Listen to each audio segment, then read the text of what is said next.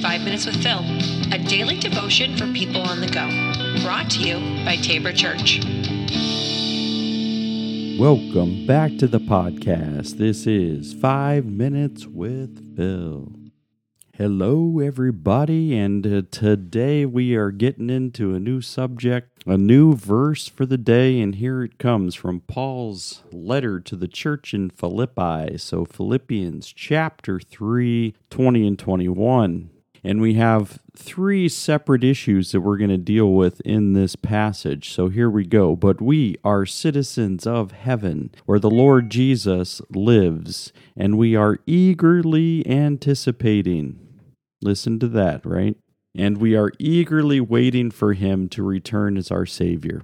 He will take our weak mortal bodies and change them into glorious bodies like his own, using the same power with which he will bring everything under his control. So, what do we see first in this passage? Now, Paul's trying to be able to point us in a different direction. So he's saying to the church in Philippi, who are at that time, you know, citizens of a Roman Empire, right? And now he's trying to be able to point these people away from this understanding that Rome, you know, is their ultimate home and he's trying as and we we've heard this in Peter. Peter talks about it. And and so it's it's it's bringing our attention right? It's saying citizens here you are looking at i want to point you in a direction right? Followers of jesus i want to point you in a direction that this place is not our home.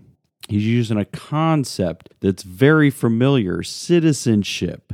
And he's saying that rome doesn't have your allegiance Christ has your allegiance, right? Especially to the churches, to the followers of Jesus. He's not talking to Rome. Of course, Rome believes that this place is their home and this is their citizenship. A lot of people took pride in that citizenship.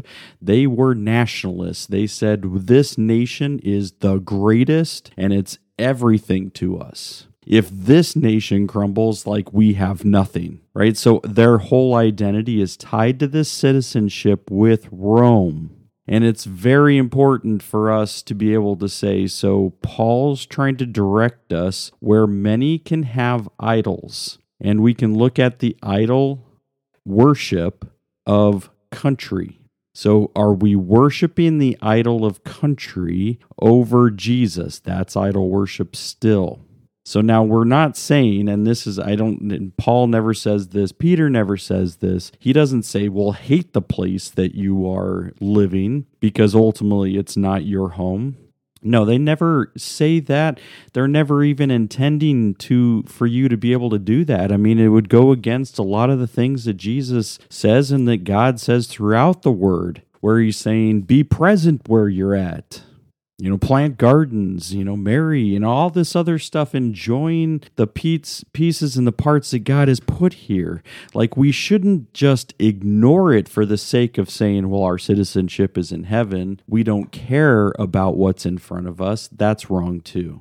But our allegiance, and this is where I think Paul is trying to direct us towards, we are citizens of heaven where the Lord Jesus lives.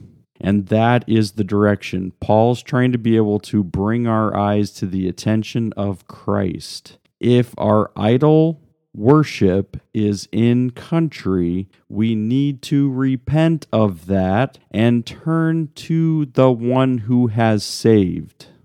So that is what we need to hear a lot of times.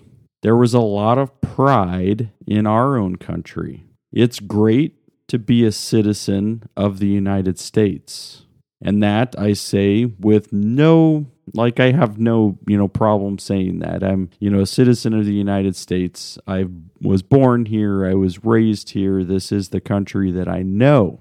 Now, with that being said, I've also seen in how there is a part and piece that we take patriotism and we turn it into nationalism and we say this is the greatest country and everyone else is terrible people, terrible countries, and like we are the best, we're the great. You know, like why do we have to be able to turn it into that in order to be citizens? We still need to consider that heaven is our home and heaven is where Christ is. This should be the allegiance that we have first and foremost. If there's anything else that's in the way, then it needs to be we need to repent. We need to turn. Our true home is Christ. So let's move on with the passage there. And we are eagerly waiting for him to return as Savior. And that is the second big point of this passage. Where is our expectation? Where is our hope? And I see hope and expectation walking hand in hand. We are eagerly waiting for Jesus. We're eagerly waiting for the return of Christ. And uh, we talked about this at Tabor Church not long ago about um, the return of Jesus and how sometimes we think, well, it's been a long time. I don't know if that's ever going to happen. Well, people now are looking at it and saying, well, that's just foolish right? That's just pipe dreams. That's just, I mean, whatever words you want to throw in there, it's people laughing at Christians saying, like, you're still waiting for Jesus to come, right? Yeah, like that's going to happen, right? And so what do we do? We kind of join in on that same declaration. We just expect Jesus not to return. And yet, Paul reminds us here in Philippians we eagerly wait for him to turn. There's that eagerness, right? Eagerly. I mean, like, this is like an excitement about the return right? Sometimes people use the image of like a parent when they get home and a child is so excited that that parent is home, right? So the parent pulls up in the car and the kids are like, yeah, like the parent is home. The person who's going, who loves us and who takes care of us and maybe even makes meals so that we are nourished. Yay, they're home. I'm glad to be able to see them this is kind of like the eagerly expectation, right? The eagerness of it. We're excited for it. So, are you excited about the return of Jesus, or have you been swept up in that whole like denial, like, ah, it's been too long. I don't think, you know, Jesus is coming back again. And so we eagerly wait for our Savior to return. Verse 21 He will take our weak mortal bodies and change them into glorious bodies like His own. And so we talk about citizenship, we talk about eagerly expectation, right? And then we also talk about transformation. Is God doing a transformative work in you? Are we expecting God to do a transformative work in us, or are we trying to do it ourselves? Lots of people try to say, Let me take the mic, let me take the wheel, let me take the plans, let me be the one who's in charge. I got this. And then they do whatever they want. You see, this doesn't lead us in a direction that's God pleasing because it's our flesh that's in control. It's our flesh that has the wheel. And if our flesh is driving it, there's plenty of things in the Word that we know about that says this is where our flesh wants to go.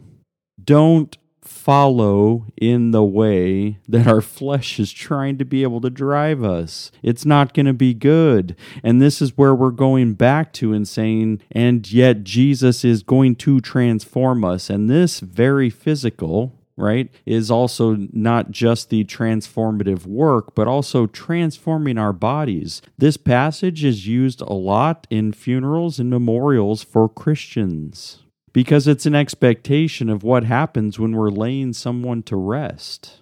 We're going to say God is going to transform this body into a glorious body like his own. This is something when Jesus comes back again that is going to happen. We believe in the resurrection of the dead.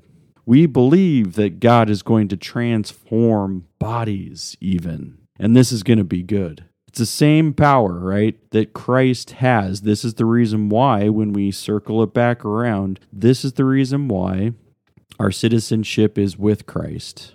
This is the reason why we eagerly wait for his return, because we put all of our trust, all of our hope, all of our expectations on the one who can do it. So, what do you think from this verse, these verses 20 and 21? What do you learn? What do you gain? All right, everybody, we're going to end there. Think about it, talk about it, and uh, we'll be back again tomorrow. Take care.